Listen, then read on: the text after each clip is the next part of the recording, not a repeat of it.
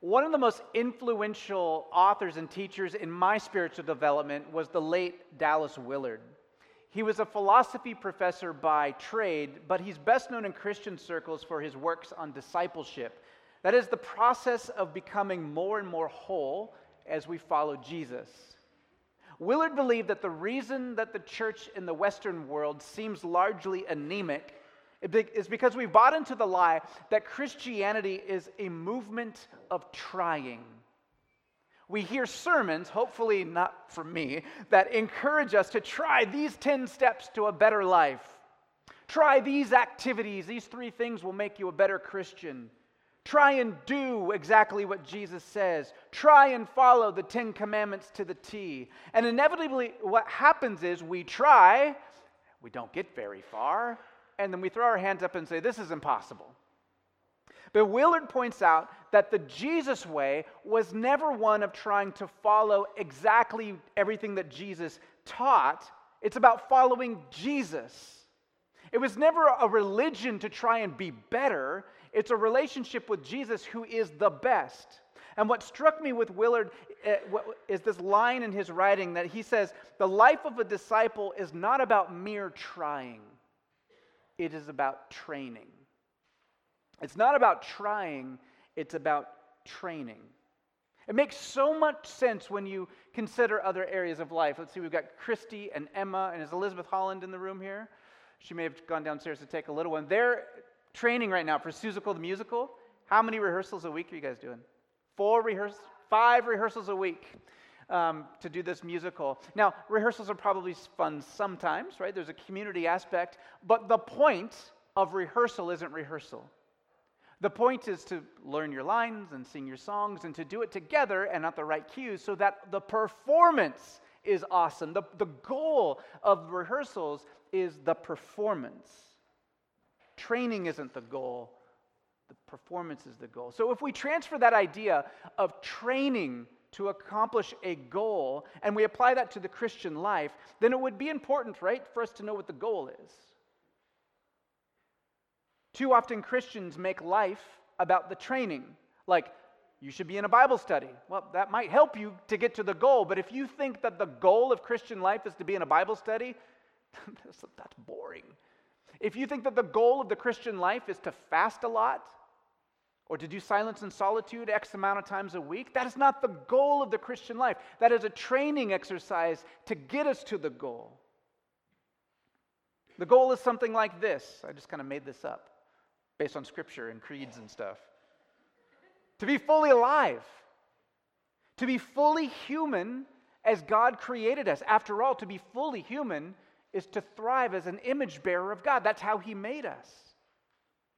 When we're fully alive in Christ, we give glory to God, just out of the function of being alive in Christ. And we're a blessing to our neighbors. We're good stewards to the world, and we are fulfilled. That's the goal. Doesn't that sound great? Wouldn't you love to be fulfilled, to know you're deeply loved by God, so much so that your insecurities are stripped away and you could be truly you and bless others without hang-ups and all my problems? That's the goal. How do we train for that goal? Well, here's where the analogy of training for a race or training for a play breaks down in the Christian world. In the example of Christy and Emma and Elizabeth doing rehearsals for a play, basically it's a function of the more training that they put in and the more practice they put in, the better they will be. Right? But that doesn't quite work in the Christian life because there's a problem with me and with you. It's called sin. And as much as I train and try and be like Jesus, I can't do it without His help. Neither can you. And so the analogy might be more like a sailboat. Like you're in a sailboat, you have no motor, and you have no paddle, no oars. And if you don't have wind, you're not going anywhere, right? The Christian life is like that. We need the wind of the Spirit to blow us. So how do we train if we're dependent on the Spirit? Well, thankfully, there's things we can do that when the Spirit moves, we catch the wind. Right? So if we continue with this analogy of sailing and spiritual training, we might study nautical charts, like if we're in a sailboat, right? And maybe that's like Bible study, so that we're prepared. We know the scriptures. We know when the God moves, that we are equipped to do that. We can slow down and observe what's going on all around us. If you're in a sailboat and you just stare at the bottom of the boat all the time, you don't know when the weather's changing. You don't know when to be prepared, how the clouds are moving. So that might be like silence and solitude, where we take time from the rat race, we set it aside, and we actually pay attention to what God is doing in our life. Last week we talked about fasting as a way to train our bodies to depend on Jesus in a world that encourages us to depend on our own comfort and our own power. And this evening we're going to focus on training through the discipline of simplicity. We'll consider the life of the Apostle Paul, who learns to be content in any circumstance, and we'll see if we might learn a better way than we've been living currently. Would you stand with me as we read Philippians chapter 4, verses 4 through 14. Rejoice in the Lord always. Again, I say rejoice. Let your gentle spirit be known to all people. The Lord is near. Be anxious for nothing, but in everything, by prayer and supplication with thanksgiving, let your requests be made known to God.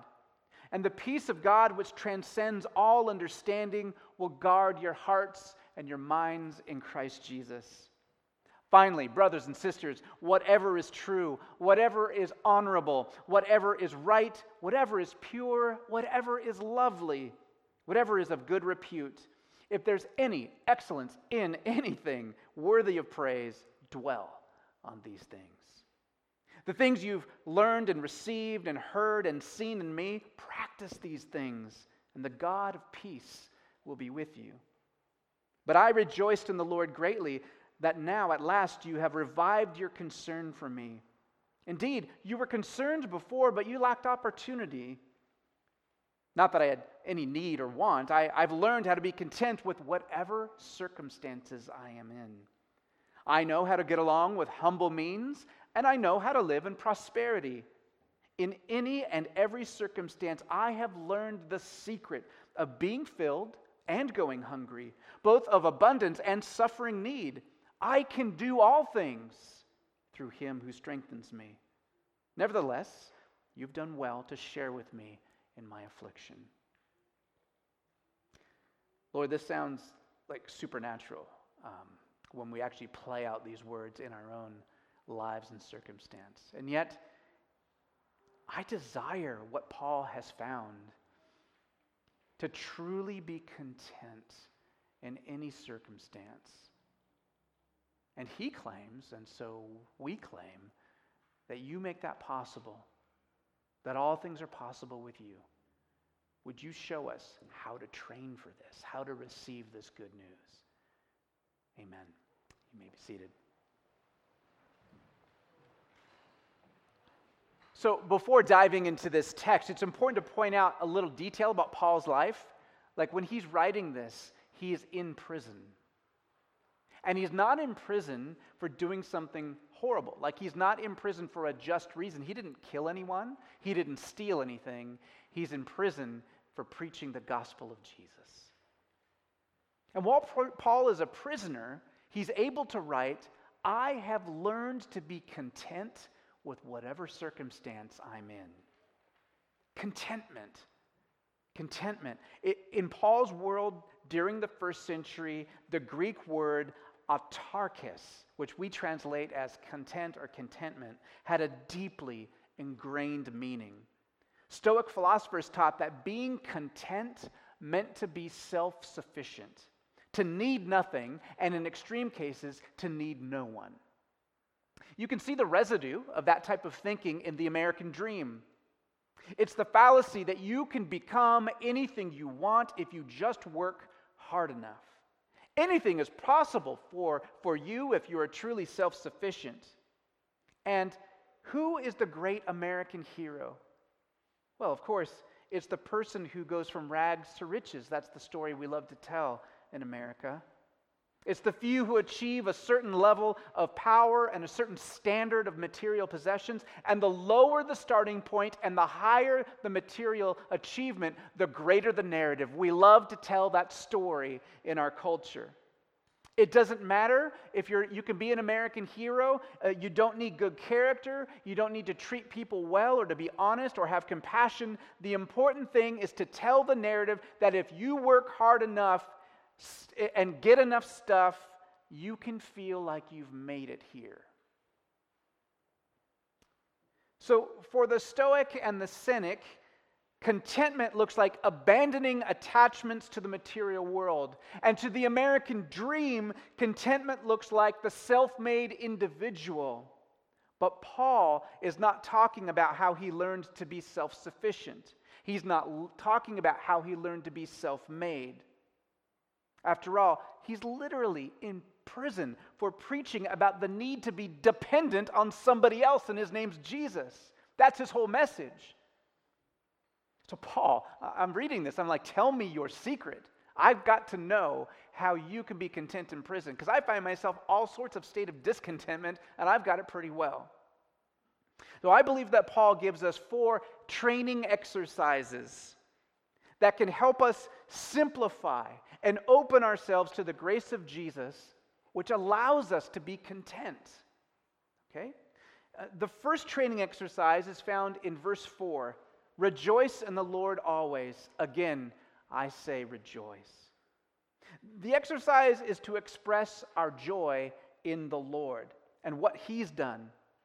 You know, oftentimes we struggle with wanting more things in life to fill a void caused by some insecurity or because we're comparing ourselves to other people.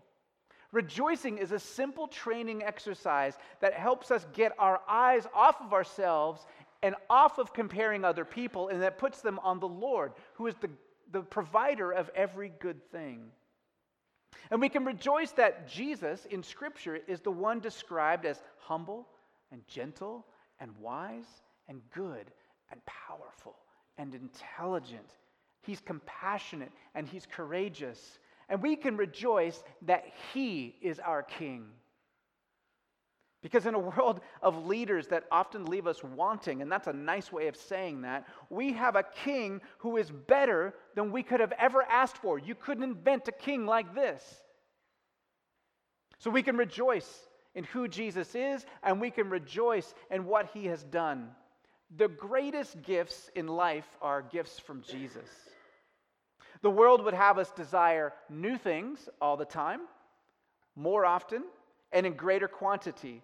But when we pause and reflect on the gifts that Jesus gives us, it puts things into perspective. Like, maybe I don't need all that stuff. I've got the good, free things that the Lord has given me. Like, have you noticed the sunrises lately? They've been absolutely spectacular. And maybe you're not a morning person, but you've seen the sunset. I'd probably been in bed by then. But anyway, on either end of the spectrum, the sky's been pretty great lately, and I love that. On Friday, I got to go on a run with my bride. Kids are all in school. Peace out. And we got to go on a run, and it was really fun. And then we came home all sweaty, and we gardened, and we pulled weeds. And I was actually thankful that I have a garden that I can pull weeds even out of. I have a little piece of earth that I get to till. There's something very human about that. Our first vocation in Genesis 2 is to steward the land. You know, there's just the simple pleasures of life. What good gifts might you thank Jesus for genuinely from your heart? How might thanksgiving for what Jesus has given you help temper the desires that sometimes rises up in you to acquire more and more and more? The second training exercise that I see is in verses 6 and 7. Be anxious for nothing, but in everything by prayer and petition, with thanksgiving, let your requests be made known to God. And the peace of God, which transcends all of our knowledge and understanding, will guard your heart and your mind in Christ Jesus. We live in a world, I don't have to tell you this, but maybe I'll just make it explicit. We live in a world where our very economic structures are based on fear and anxiety.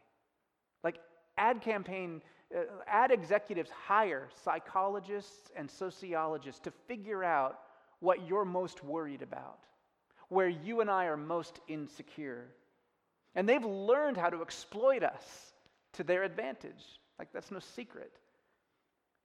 It's not like they need to create any feelings of inadequacy in me, or fear, or not having enough, or anxiety about not fitting in. We get all of those things free of charge, don't we? It's like when we're born into the world, someone hands us this invisible gift bag and says, oh, there you go, check it out. Oh, there's some shame in there. How did I get that? I'm only 4 days old. And there's some fear and anxiety and scarcity and all of this crap that we're just gifted. Yay, sin. And that sure helps people when they're trying to sell clothes, to make you feel like, if I don't look like the model in those clothes, I might be missing out. I may not fit in. I might not really be experiencing life. If you don't have the newer car, I mean, what might happen to your old one? You might have to fix it. It might break. Who wants that hassle? My grandfather once got a new car. I said, Grandpa, why'd you get a new car? He goes, the old one was dirty. He was just joking, but like that's kind of the mentality. Like you get over, like there's this magic mile. Like we can't fix our cars anymore because, I don't know, that's so hard. But, you know, so we got to have the new stuff. And plus there's that narrative of, well, you deserve it. You work so hard. Our electronics seem to be designed with like planned obsolescence, right? Like every 3 years, my phone feels like a tin can with a string. Just 3 years ago, it was like the best thing on the block. Like what's happening here? How are we to be content in a world with these conflicting messages? The scriptures encourage us to trust Jesus, to be generous with our things, to have margin so we can be generous with our finances. But the world is saying, wait, before you give that money away, before you help somebody else, you need this new thing. Because, you know, it's just time. You've got to have it. There's immense pressure. And I know we have our students with us, and I don't know all the stuff that you guys are pressured about, but I mean, kids experience this at school all the time. Fashions change and trends pop up so fast. I seriously saw a kid pegging their pants the other day. I was like, man, that's 8th grade for me. It's coming back. I should just keep all our old clothes. But there's this pressure to fit in and to have all the stuff, to have the right phone, to have the right this and that, have the right brands. Apparently, like if you have like a Nike shirt and Adidas shoes, you're not, you know, like you might get talked to about that. You can't mix and match brands. And adults, we don't grow out of it either, right? Like maybe you grew up in a very materially insecure household, right? And now you have some means, you have a job, and you never want to feel insecure again about material things. So you might buffer and have excess more than you need to protect yourself. And there's compassion for that. But you know that that's a psychological, like we need to get healed from that. Right? Or maybe you're living in the shadow of a very successful or at least very vocal parent or set of parents. And even as an adult, you feel pressure to have certain things a certain way or have a certain standard of living so that your parents approve of you. And it may never even be explicitly said, but you know that look. You know. Things are never just things. Things are never just things. They are connected to us. We don't just buy things based on a cost-benefit analysis. There are emotions tied up to our buying. Retail therapy is a saying because it's real. Most of the time, we consume things and buy things for the feeling we think they will give us or the life we think they will give us more than what it actually gives us. But the discipline of simplicity, the letting go of the non-essential, can help free us from captivity to the lie that we can have salvation through material things. Paul encourages us not to let go of anxiety by pretending that it doesn't exist, but by placing it, by naming it, by getting real with it and saying, God, I'm putting it in your hands. That's the trick. Christianity is not a religion. It's not a movement about pretending like things are okay. It's not about plastic smiles.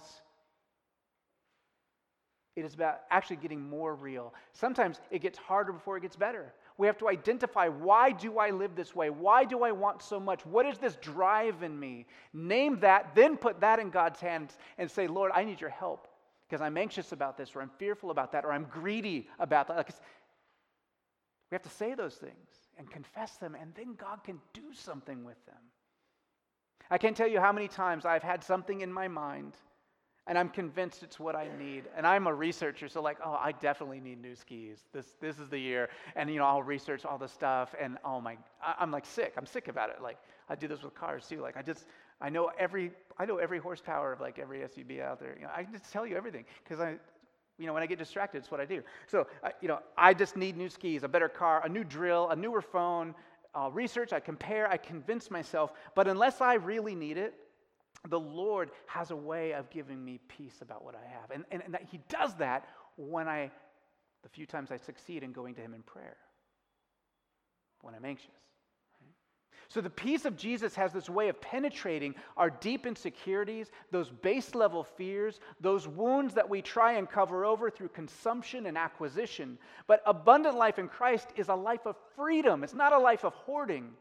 It's a life where we're not controlled by our pain, and it's a life where we're not shackled by our stuff. That's the kind of life I want.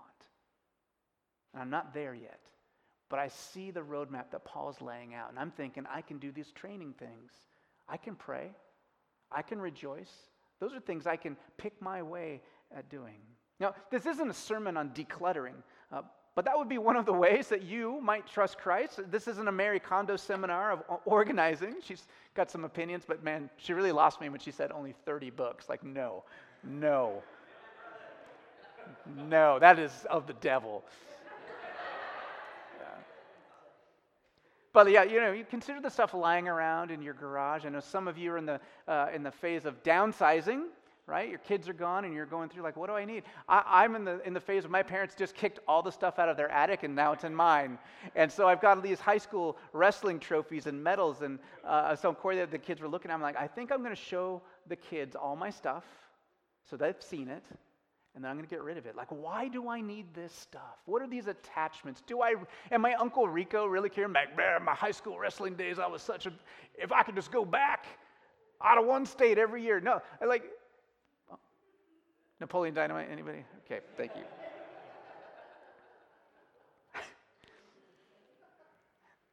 There's a resistance to getting rid of something that you haven't worn or used or looked at in a few years. And when you feel that resistance, that is a perfect opportunity to say, hey, Jesus, what is this about? What is this about? What is going on in me that I feel resistance about getting rid of a cracked wrestling trophy that I haven't looked at in like 20 years. I actually don't have any resistance with that one. But So we're encouraged to rejoice in Jesus, the giver of all good things. We're encouraged to train in the art of prayer, our giving of our anxieties over to Jesus, right? And third, Paul encourages us to discern the way of Jesus in the world. So this is such an important part of our training as disciples. I mentioned that for the Stoics and the Cynics, contentment was found in self-sufficiency. That in itself, by the way, is anti-Jesus. I know you're thinking, wait, I thought Jesus was American. No, I know you weren't thinking that, but self-sufficiency in and of itself as the goal of life is anti-Jesus. We are made to be dependent on Jesus, who's all-sufficient. Amen? Okay. But I didn't tell you how these philosophers went about training their disciples. And so listen to the way of contentment as described by one philosopher, Epictetus, in his discourses, actually written by his pupil. He didn't write his own teachings down like many philosophers, but his pupil wrote it down in the discourses. And this is how he teaches to become content in life. Begin with a cup or a household utensil. If it breaks, say, I don't care. Go on to a horse or a pet dog. This is where it really gets grim. If anything happens to it, say, I don't care. Go on to yourself. And if you are hurt or injured in any way, say, I don't care. For the Stoic, contentment was found in detaching oneself from feelings and emotions of the heart. For the cynic, this played out oftentimes in the abandonment of any physical things except for the very necessities of life. And you see a bit of this in Star Wars, don't we, kids? And nerds? The Jedi aren't supposed to have romantic relationships. They're supposed to be dispassionate, not own personal property. And the theory is that they'll be able to be more objective about their goal of Jedi-ing. Right? But that never works. That never works because we are made in God's image. And God made us with physical bodies in a physical world with deep, wild passions and desires. Now, do those passions and desires get us in trouble when they get warped and out of control? They absolutely do. Whew. They're hard to harness, aren't they? But that doesn't mean we should deny them. That would be to truncate our humanness. The answer is to submit them to the Lord. Notice that Paul doesn't just find contentment in nothingness. He also finds contentment in abundance and prosperity. Finally, brothers and sisters, whatever is true, whatever is honorable, whatever is right, whatever is pure, whatever is lovely, whatever is of good repute, if there is any excellence and if anything is worthy of praise, dwell on these things. The most common ways that the church has tended to get this wrong, this engagement with the world, is on the one hand by avoiding the world altogether. You don't watch movies, you don't listen to secular music, you don't pay attention to fashion or politics, and thus basically what you're doing is you're removing any engagement with the world that we're sent to reach. So that's one wrong way to do it. The other wrong way to do it is when we so look like everybody else. We've lost our kind of saltiness as the church. We don't look any different. We just adopted everything that the culture is doing and said, hey, this is great. And Paul presents a third way. He calls us to deeply consider the world. And if there is good to be found, highlight it. If there's beauty in a piece of art, a landscape, a film, or a song, give it its due recognition. If there's truth spoken from a politician or a social commentator or an author of fiction or nonfiction, say a yes and amen. Truth is truth is truth. Beauty is beauty is beauty. It's all, anything good is from the Lord, even if it came from the mouth of someone who doesn't know the Lord. Simplicity is not an escape from the world, and it's not a wholesale adoption of it. Simplicity in Christ involves a discerning look at the world. Everything out there has the potential to influence us, and almost nothing is entirely evil, and almost nothing is entirely good. And so a discerning reflection on the world will take into account my and your personal weakness and the object that we're considering, the song, the music, the person, the scene, whatever it is. So take Pinterest, for example. To me, Pinterest is a tool. And so like when we were doing a new bathroom in our house recently, we looked at Pinterest, and Pinterest helped me to narrow down what was possible in our space and gave us some good ideas, and it was great. So I got a nice bathroom out of it. Yay, Pinterest. But I know for some, Pinterest can be a source of anxiety. For some, it's impossible not to compare what other people are doing for their new fence.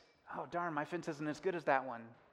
Or for their kid's 10th birthday party, right? Like, oh, they did homemade everything, and they made this cool and so now we don't match up. And so some people just need to, like, get off Pinterest because it's not good for us, right? If you're struggling with greed and wanting a new bike that you know you don't need, like the worst thing to do after work every day is to go to the bike shop and look at all the new bikes. Like that's just like not good for your soul. We have to be discerning. We have to take into consideration our weakness with the power of what the world has to offer, right? It takes thinking, and that's a training thing we can do.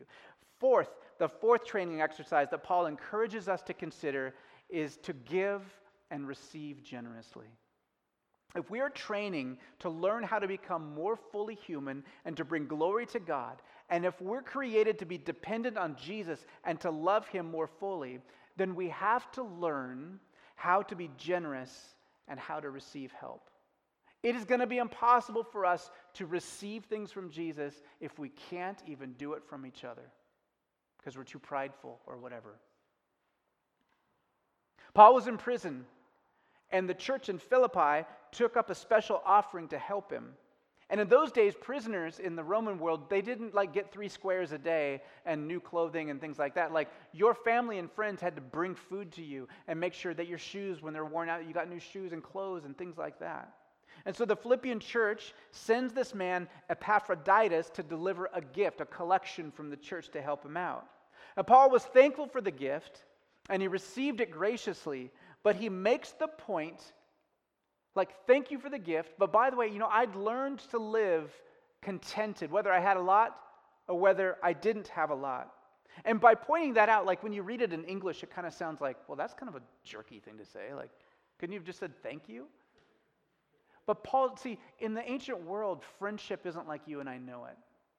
Friendship was always a give and take, reciprocity.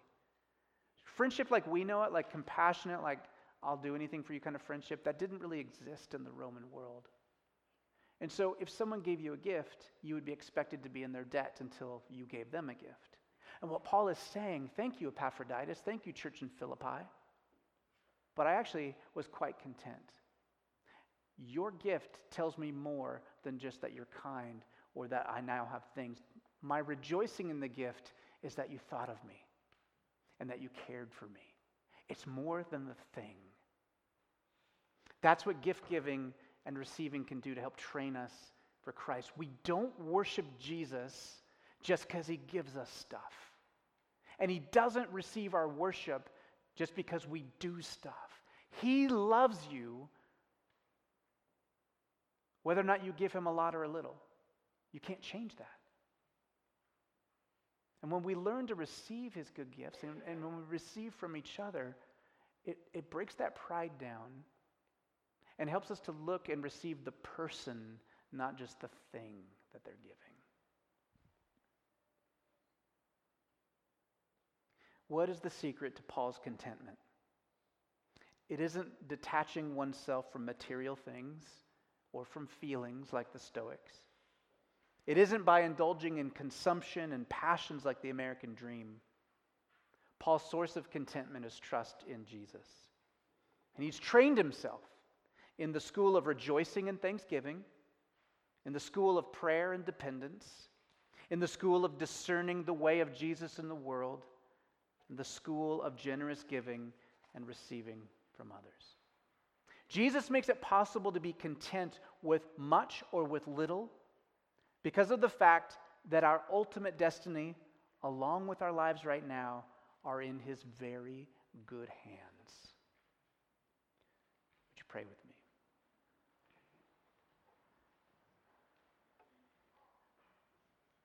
Lord, I have scarcely felt as much of a part of the congregation being preached to as I am right now. This materialism, this attachment and detachment stuff, trusting you more than our things, gets to the heart of most of our Western human insecurities and fears, the definitions we've used to define who we are and who we aren't. It's going to take some major spiritual surgery to help us, Lord. And I'm thankful that you're tenacious and that you never give up. And I pray that you would pour out your grace on us to take a step forward in the invitation to practice these 4 ways of training to receive you more, to trust you more, toward contentment. Lord, forgive us for our attachments that become idols and stand in the way of receiving you. And help us, Lord, to trust you more fully than before. Amen.